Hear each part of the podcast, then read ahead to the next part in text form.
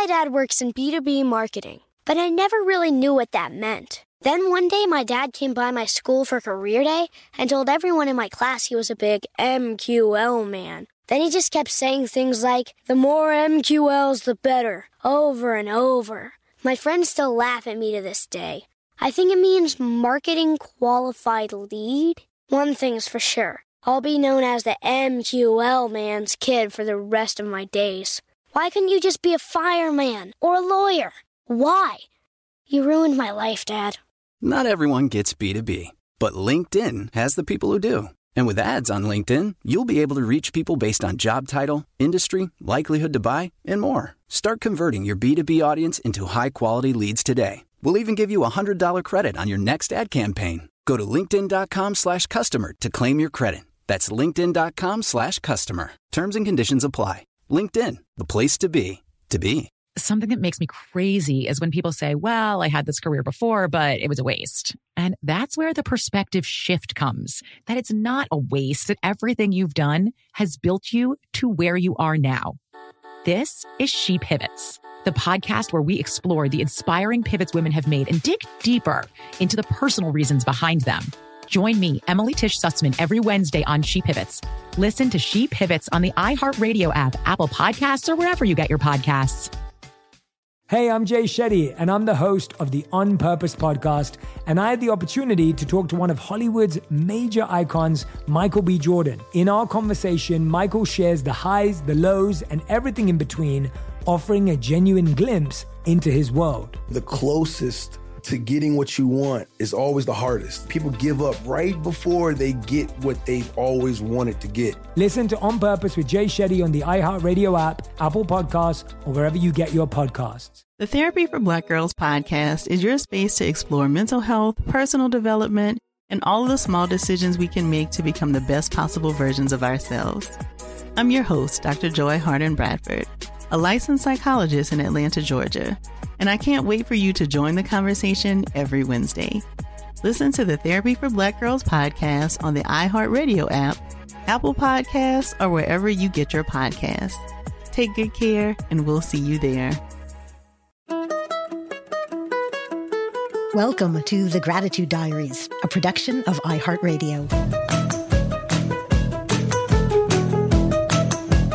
Janice Kaplan. Thanks for joining me for another episode and another chance to think more gratefully. Today's tip give someone a little gift just to make them happy and to make yourself happier too. Most of the time, we give gifts for the major events in life a wedding, a new baby, or a special birthday. But some of the gifts that mean the most are the small ones that come with a big message of thanks. They're a tangible way of telling someone that you appreciate them. And no matter who you are or what position you're in, people are grateful to be appreciated. My friend Jeannie Wolf has been a Hollywood reporter for a long time, and I first worked with her back when I was just starting out as a TV producer. She's one of those naturally upbeat people who makes everyone feel good and because of that, she was always able to get more interviews and inside scoops than just about anyone else. We worked together for years at several magazines and TV shows, and I never stopped getting ideas from her. Jeannie is one of the best gift givers I ever met.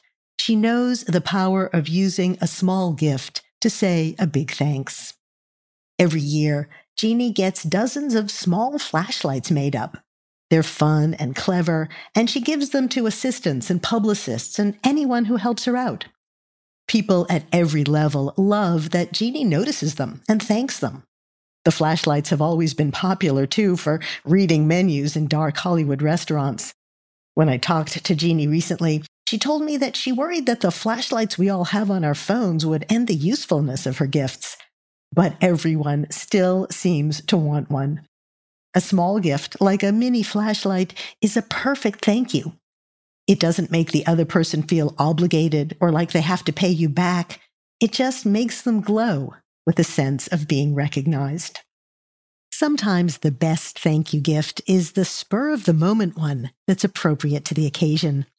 When I was running a big magazine, Jeannie wrote a cover story on a popular young actress. We went to the photo shoot together, Now, photo shoots for covers can be challenging, but this one was just fun. The actress was terrific, helpful, easy, and incredibly hardworking. She also loved the leather jacket we had her model. And at the end of the shoot, Jeannie pulled me aside to suggest that we give it to her as a little gift. Jeannie wanted to let the actress know how much we appreciated her good spirits, her great attitude, and her extra efforts. I was a little reluctant, but I trusted Jeannie, so I said sure. And then I got to see what happened. The actress was completely thrilled with the gift and bubbled over with thanks. We all finished that day feeling just great. And I realized that giving a gift and showing that extra appreciation makes everyone feel grateful and happy. Now, it doesn't have to be a leather jacket. Fortunately, I had a big company behind me to support that one. But I learned the lesson. Small gifts of appreciation work absolutely just as well. When my sister was an executive at a consulting company in Washington, D.C., she used to hold staff meetings every week, and she would give out candy bars to thank people for their various efforts and successes. She was clever enough to give out the kudos bars. One day, the CEO of the company called her in to complain that she never gave one of them to him at the meetings. She pointed out that he was the CEO, and then she realized that everyone wants kudos, chocolate or otherwise. By the way, the Mars Company continues to make Milky Ways and Snickers bars, but sadly, there are no more kudos. Probably the idea would work just as well at a meeting with any small treat. If you're the person giving the gifts, you end up making yourself happier too. Ed O'Brien is a behavioral psychologist at the University of Chicago, and he recently led a study which found that the happiness we get from giving keeps on going. Usually, we get used to things. If you eat the same food many times, it's not as satisfying the 10th time as it is the first.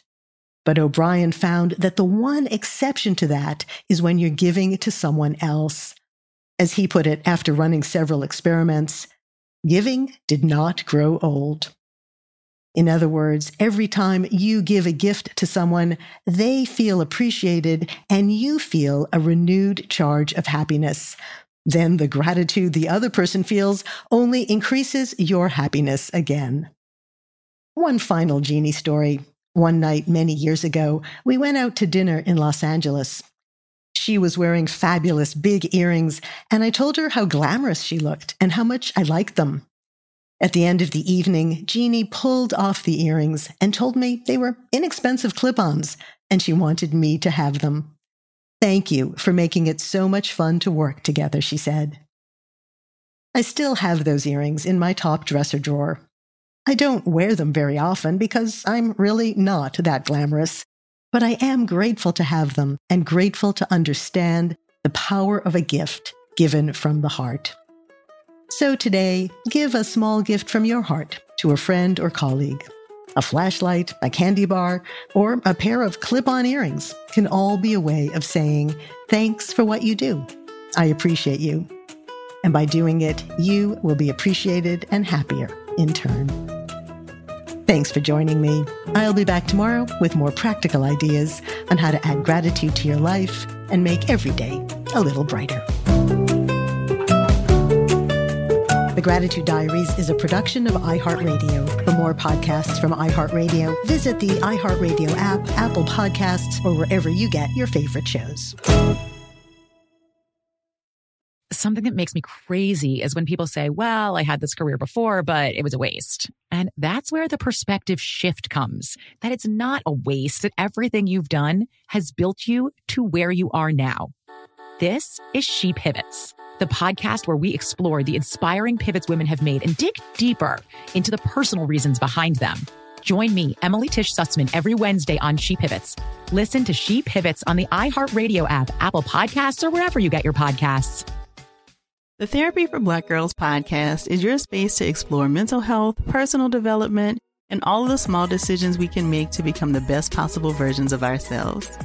I'm your host, Dr. Joy Harden Bradford a licensed psychologist in Atlanta, Georgia, and I can't wait for you to join the conversation every Wednesday. Listen to the Therapy for Black Girls podcast on the iHeartRadio app, Apple Podcasts, or wherever you get your podcasts. Take good care, and we'll see you there. Hey, I'm Jay Shetty, and I'm the host of the On Purpose podcast. And I had the opportunity to talk to one of Hollywood's major icons, Michael B. Jordan. In our conversation, Michael shares the highs, the lows, and everything in between, offering a genuine glimpse into his world. The closest to getting what you want is always the hardest. People give up right before they get what they've always wanted to get. Listen to On Purpose with Jay Shetty on the iHeartRadio app, Apple Podcasts, or wherever you get your podcasts.